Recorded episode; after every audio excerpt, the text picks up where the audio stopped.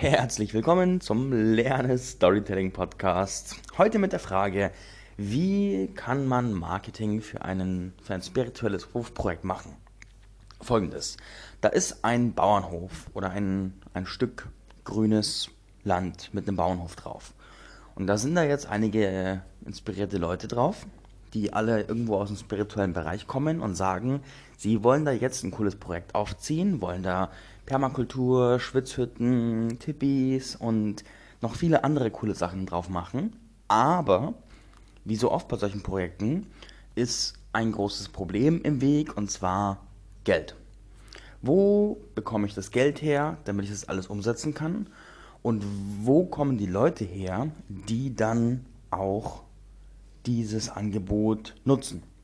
Und tatsächlich gibt es immer wieder und immer wieder und immer wieder Initiativen, die sich sowas vornehmen, sowas aufzuziehen und immer mal wieder scheitert es einfach am Geld und am Marketing. Deswegen will ich heute mal meine Erfahrungen teilen, weil ich habe mal über ein Jahr ein vergleichbares Projekt begleitet, habe dann auch mit dem Projekt ein erfolgreiches Crowdfunding gestartet für ein Tippi und mag so meine, ja, meine Ideen, meine Impulse, wie man da nachhelfen kann, hier teilen. Liebe Grüße an den Tilo, an den Don Pipiripero. Der hat mir die Frage gestellt und da sich das in meinem neuen Format entwickelt hat, passt es gleich rein, daraus eine, eine Podcast-Folge zu machen. So, wie würde ich vorgehen? Schritt Nummer eins. Das Wichtigste, das Wichtigste für dieses Projekt ist ein sogenanntes Listbuilding. Listbuilding heißt so viel wie ich sammle Mailadressen von Interessenten. Jetzt mag der ein oder andere sagen, warte mal, wir sind noch ein spirituelles Projekt, was haben wir da mit Listbuilding? Aber es ist wirklich sau wichtig. E-Mail-Marketing ist direkte Kommunikation, die direkteste Kommunikation mit deinen potenziellen Interessenten und Kunden, die ich mir aktuell vorstellen kann. Und E-Mail-Marketing macht es mir super leicht, viele Leute auf dem Laufenden zu halten und dafür zu sorgen, dass die Nachrichten auch nicht so untergehen. Weil, na klar, wenn man viele E-Mails bekommt, können E-Mails untergehen. Manchmal liest man seine E-Mails auch einfach nicht, gerade wenn man sie nicht lesen muss. Aber die Wahrscheinlichkeit, dass ich von einem Projekt, das mich interessiert, eine Mail lese, ist höher, als dass ich sicher alle Posts von Ihnen zum Beispiel auf Facebook angezeigt bekomme. Deswegen ist E-Mail-Marketing da einfach sicherer, präziser und effektiver. Heißt so viel wie, ich setze eine einfache Webseite auf, das Wichtigste auf dieser Webseite ist erstens, dass ich ganz am Start ganz groß und offensichtlich Mailadressen sammle und sage, wofür diese Mailadressen gesammelt werden, was das für ein Projekt ist oder wer Teil des Projektes oder sowas. Und dann einfach die Geschichte des Hofes erzähle. Und gucke, was ist das für ein Hof, wo ist der, was für Pläne sind da, was für Leute sind da beteiligt. Und da schlicht und ergreifend auf der Webseite die Geschichte erzähle von dem, was da gerade los ist. Und ich würde auch auf jeden Fall ein Video mit draufstellen von den entsprechenden Leuten und vom entsprechenden Platz, damit die Leute, die auf die Website kommen, sich wirklich was darunter vorstellen können. Das ist das Erstwichtigste. Dann würde meine Strategie der Verbreitung zum größten Teil über Facebook laufen. Ich nehme mal an, dass es ein Kernprojektteam gibt von zwei, drei, vier, fünf, sechs Leuten. Und diese Leute hätten folgende Aufgabe.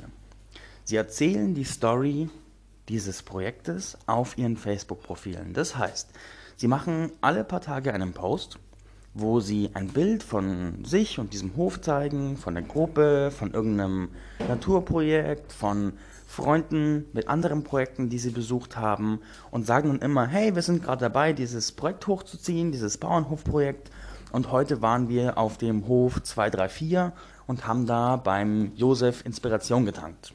Drei Tage später, ja, Heute sind wir, haben wir uns hier auf dem Gelände getroffen und haben beschlossen, an diesem Platz soll die Schwitzhütte stehen. Drei Tage später, guck mal, das hier ist der Tilo, unser Hofschamane, der wird die Zeremonien leiten und so weiter und so fort. Und so, das ist, ich nenne das eine langfristige Story-Kampagne. Das heißt, ich erzähle die Story von dem, was da passiert, in meinen Postings. Und dazu auf der anderen Seite sind die, die Reichweiten auf den privaten Profilen ja limitiert. Dazu würde ich eine, eine, eine Facebook-Seite aufsetzen, einfach damit eine da ist. Ich meine, die Reichweite von Facebook-Business-Seiten ist jetzt nicht ernstzunehmend, aber zumindest ist dann eine da und die Leute können irgendwas liken. Die Leute mit ihren Privatprofilen haben dann auch die Aufgabe, sich lokale und relevante Interessengruppen zu suchen.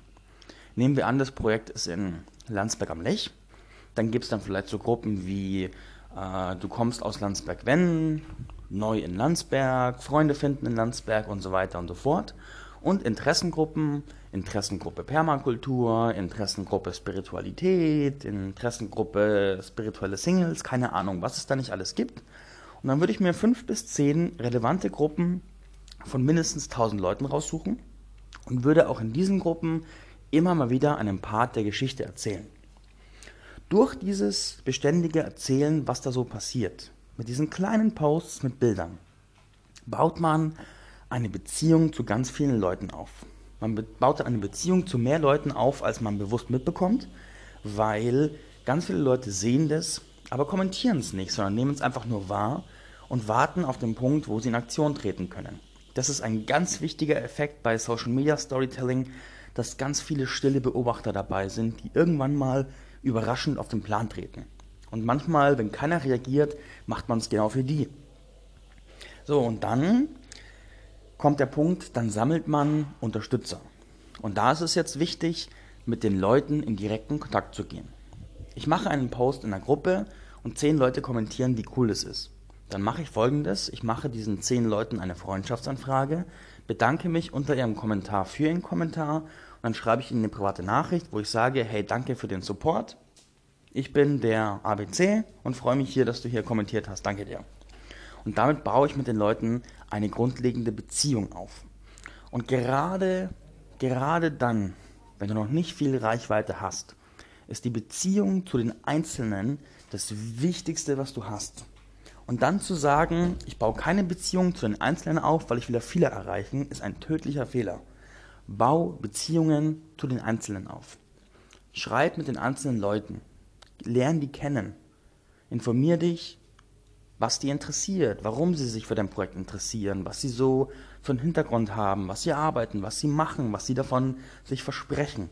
Lern die wirklich kennen und befreunde dich am besten mit ihnen, weil dadurch lernst du auch ganz, ganz wertvolle Insights über die Menschen, um die es ja letzten Endes geht. Und das ist sehr, sehr, sehr wichtig. Dann sammelst du über diesen Kontakt und über deine Profilposts immer mal wieder Leads. Das bedeutet, Leads heißt Leute, die sich bei dir eintragen dann in deine E-Mail-Liste. Und da ist es so, dass du bei jedem dritten, vierten Post auf deinem Profil den Link zu diesem deiner Home-Seite mit reintust. Nicht jedes Mal, weil Links töten deine Reichweite. Die meisten Posts dienen dazu, Aufmerksamkeit zu erzeugen das heißt, keine Links rein, nur ein bisschen Text und ein Foto. Und immer mal wieder ein Conversion Post mit dem Link rein. Aber nicht jedes Mal. Das ist ein tödlicher Fehler. Naja, tödlich. Tödlich fürs Projekt. Ja, tödlich fürs Projekt. Und so sammelst du erstmal 50 bis 100 Supporter für dieses Projekt.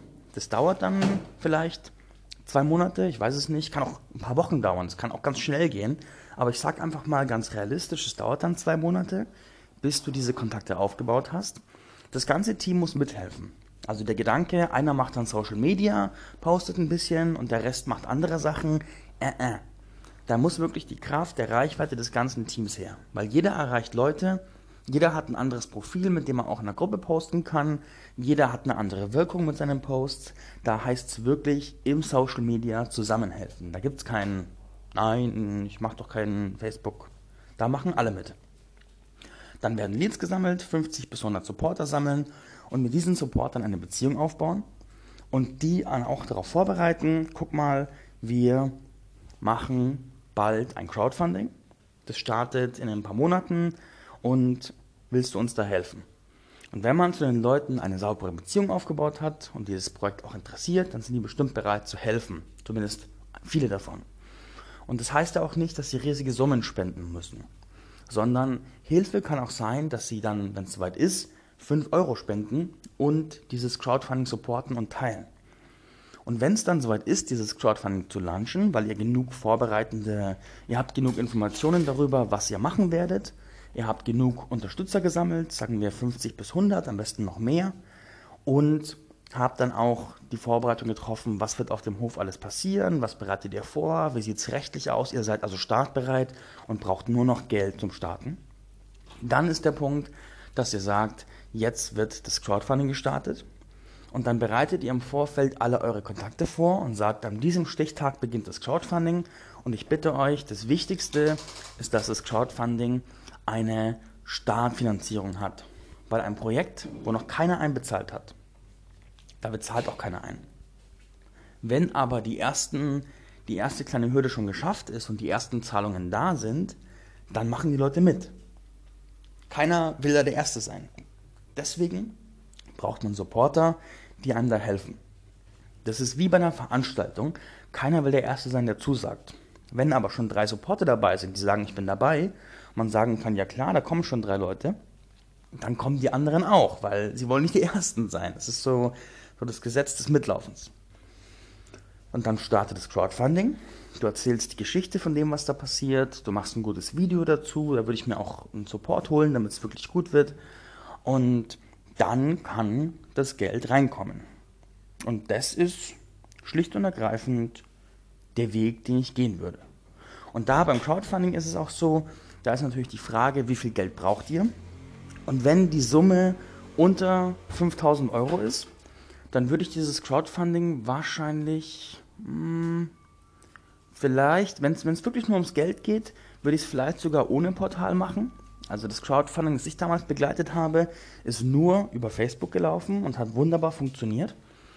Wenn es ein bisschen größer ist, würde ich auf jeden Fall ein Portal dafür, ein Crowdfunding-Portal mit an Bord holen oder benutzen.